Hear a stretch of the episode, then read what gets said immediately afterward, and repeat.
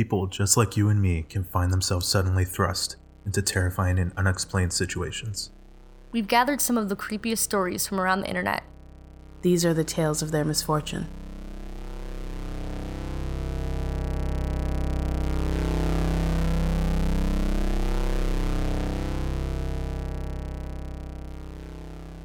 Hi, I'm Connor, I'm Rebecca. And I'm Cheyenne. and this is Into the Night.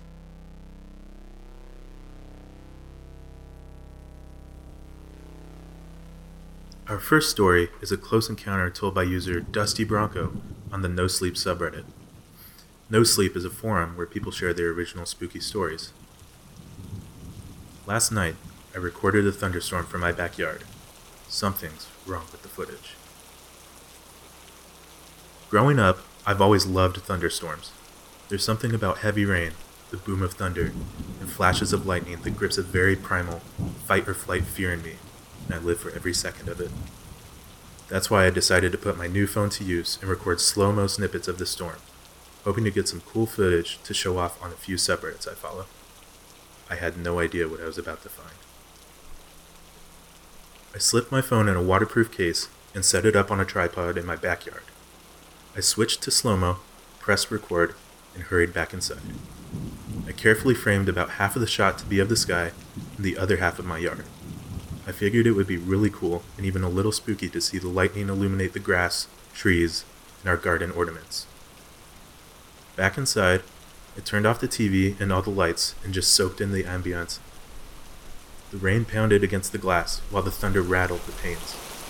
Brilliant flashes of lightning bathed the yard in light, shooting wicked shadows in its wake and leaving behind only darkness. This storm was everything I hoped it would be. I only hoped that my footage would hold up. After a good 20 minutes, I figured I'd probably recorded the best parts of it and that I should bring it back inside before I run out of memory. I dashed outside, grabbed the tripod and phone, and tried to slide open the door and move inside in one swift motion. Regrettably, this resulted in me throwing the door open and slipping into the cold, muddy water just a foot from my warm, welcoming house. It didn't even cross my mind to hurry inside. I was too preoccupied with the fact that I might have cracked my phone to care that I was getting soaked. I inspected the camera lens. All good, no scratches, and flipped it to check the main screen. All clear. Good. Inside we go. After a quick change of clothes, I hook my phone up to my computer and start to go through the footage. The first minute and a half are just rain noises, some thunder booming in the distance, and pitch blackness. When I saw the first lightning flash, I felt a chill run down my spine. At the end of my yard, there was, very clearly, someone who appeared to be standing still, facing away from the camera. I froze playback. The burst of light was enough to show matted hair and ripped clothes smeared with mud, but not much else. I know there was nobody out there. My yard is fenced in. The gate, old and rusted, screeches when opened, and I would have heard. There's nothing out there taller than two feet at most, other than a few trees. So what the hell was I seeing? I resumed playback. With the next flash, I can see the figure moving. I can make out a little more now. It appears to be an elderly woman. She doesn't look like one of my neighbors. With the next bolt, she's not too much further, but is shuffling around slowly, as if she's lost or confused. I run downstairs and turn on the backyard porch light. I scan through the rain and see nothing but my yard. There's nobody here. I returned to my computer and I continued to see this elderly woman with each burst of lightning. She appeared to be shambling in circles, but not close enough for the camera to render any detail. Finally, about 16 minutes in, she wandered closer to the camera. A lightning flash from the front of the house lit her features, and the camera took a split second to focus on her. Her eyes were a dull and cloudy gray. Her hair, disheveled and beset with clumps of dirt, framed her gaunt and rotting face. Patches of flesh were missing from her cheeks and neck. A giant chunk appeared to have been ripped from her torso, which allowed her ribs to catch and reflect the light. They guarded an empty cavern. For what felt like an eternity, I couldn't rip my eyes away, and once again darkness fell on the yard. The video continued as I sat, my mind reeling trying to comprehend what I saw. I watched the whole yard as I recorded and saw no one. Did I miss her, or is this a glitch? A prank? Can't be. That makes no sense. Then, as I continue to watch the footage from my speakers, I hear my door slide open. She stops in her tracks and cranes her head, looking towards the source of the noise.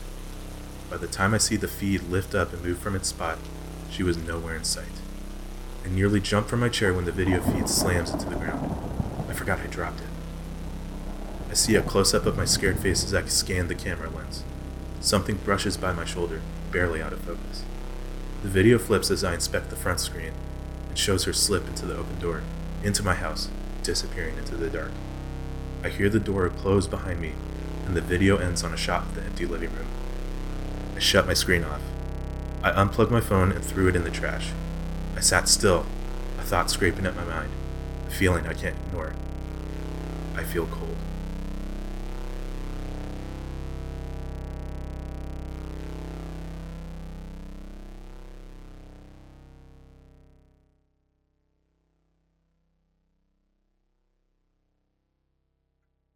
Our next encounter is another no sleep story submitted by user Crawdor23.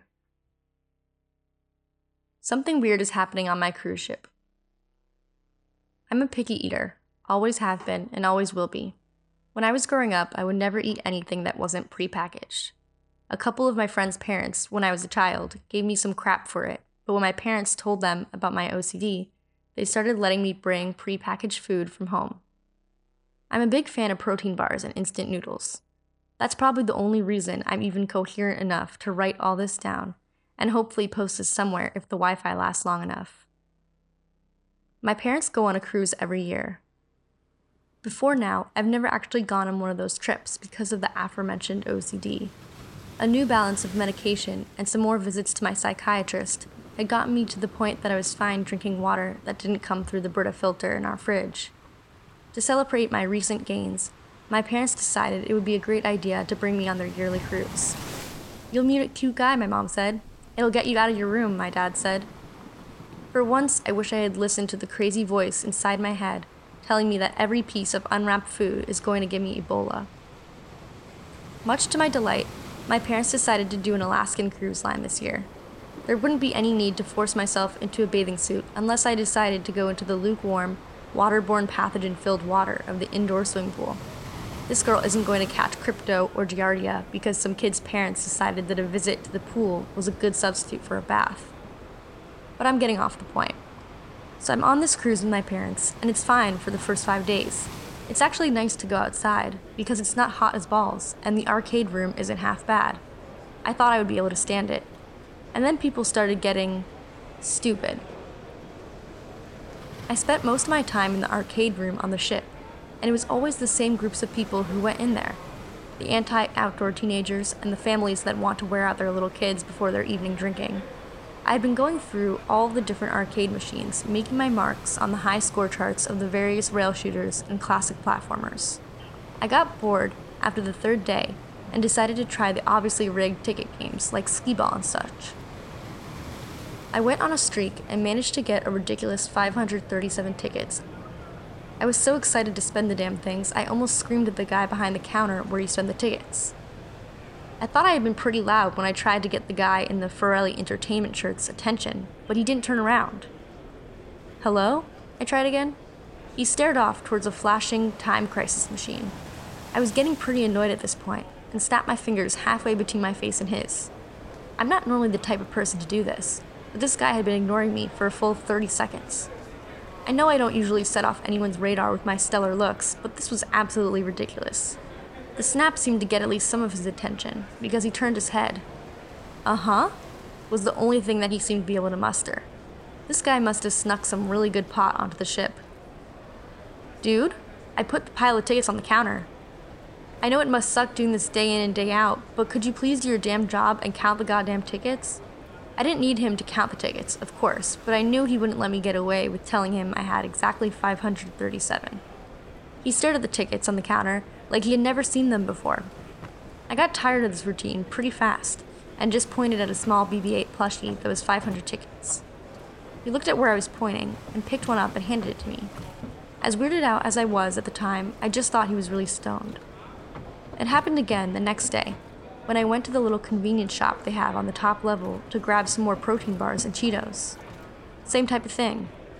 The guy in the stripes convenience shirt was just staring at a small TV screen. I actually had to nudge him in the shoulder before he would ring me up for the snacks. Even when he did, he just took my $5 bill and didn't bother to take the change I tried to give him afterwards. I actually went on the deck trying to find my parents. They said they were going to some dance class type of thing on the deck. I did find them pretty fast, but I wish I hadn't. Everyone was slow dancing to some shitty 80s power ballad, and all their eyes had that same vacant look as the ticket taker and the convenience store guy, even my dear old mom and dad. They moved in simple, slow shuffles and stared at nothing. There was only one person who didn't have that vacant stare the young blonde lady on the microphone wearing the Alaskan Cruise Line shirt. She was just as hyper as you would expect her to be. She yelled random dance moves enthusiastically at the crowd of shuffling zombies that failed to follow any of her instructions.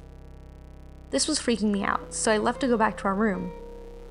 On my way back, I saw zombie eyed passengers everywhere. In the bar, being served alcohol by cheery bartenders in Alaskan Cruise Line shirts, floating in the indoor pool, being watched by cheery lifeguards in Alaskan Cruise Line swimsuits. I don't think any of them saw me. Maybe it doesn't matter. Either way, I'm locked in our room and I haven't been out of here in days. I just exhausted the last of the overpriced mini fridge items. I'm still able to charge my phone, but that's not much help when the internet is so spotty. I haven't been able to make a phone call the entire time, and only catch the internet on for about a minute at a time. We are on day 10 of a seven day cruise. I'm the only person who hasn't eaten anything that the cruise line people have made. That's the only reason I can tell as to how all this happened. As soon as I have a chance to post this, I'm going to go look for food. If you see this, don't ever go on an Alaskan cruise line.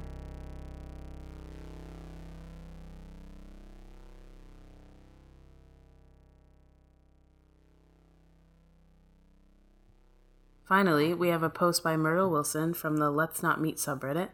Let's Not Meet is a subreddit where people share their real life close encounters with dangerous and creepy situations. For more of this Redditor's content, you can find a link to their subreddit in the information panel for this episode.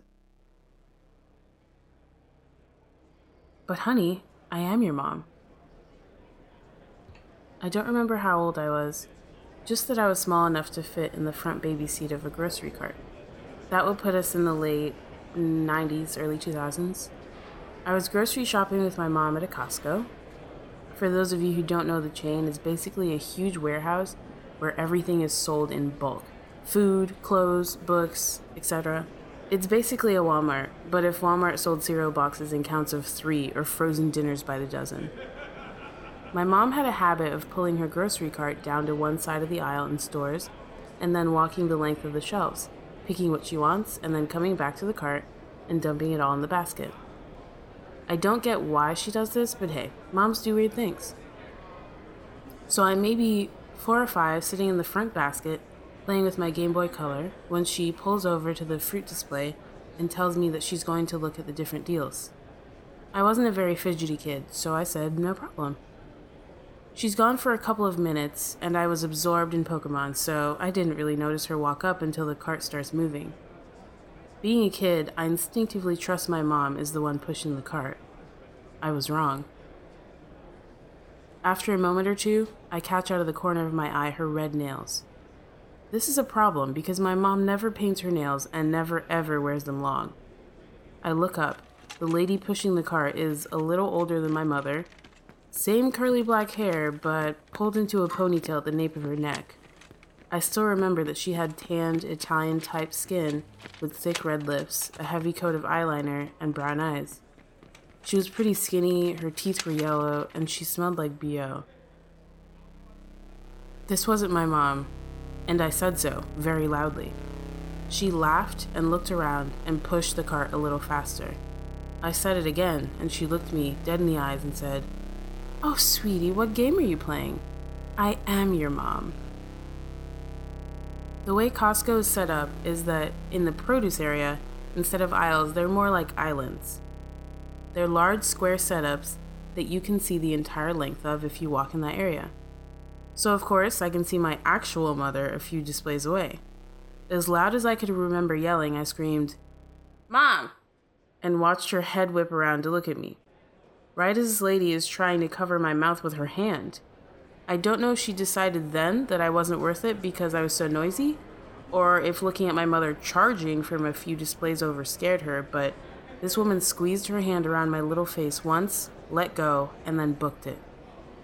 My mom comes running up to me and starts asking me a million questions at once, and my little brain thinks all of a sudden that I'm in trouble for using my outdoor voice inside because she looked so mad, so I started to cry. By the time she calmed me down, the lady was already gone. My mom reported her to the head of security, which did Bupkis. The store never found her inside, and security cam footage showed her leaving, but never with anyone else. I don't know why she picked me, or what it would have been for, but I'm just glad my real mom ended up scaring her away. So, to the lady that tried to kidnap me from the Costco produce section, claiming to be my mother, let's not meet again.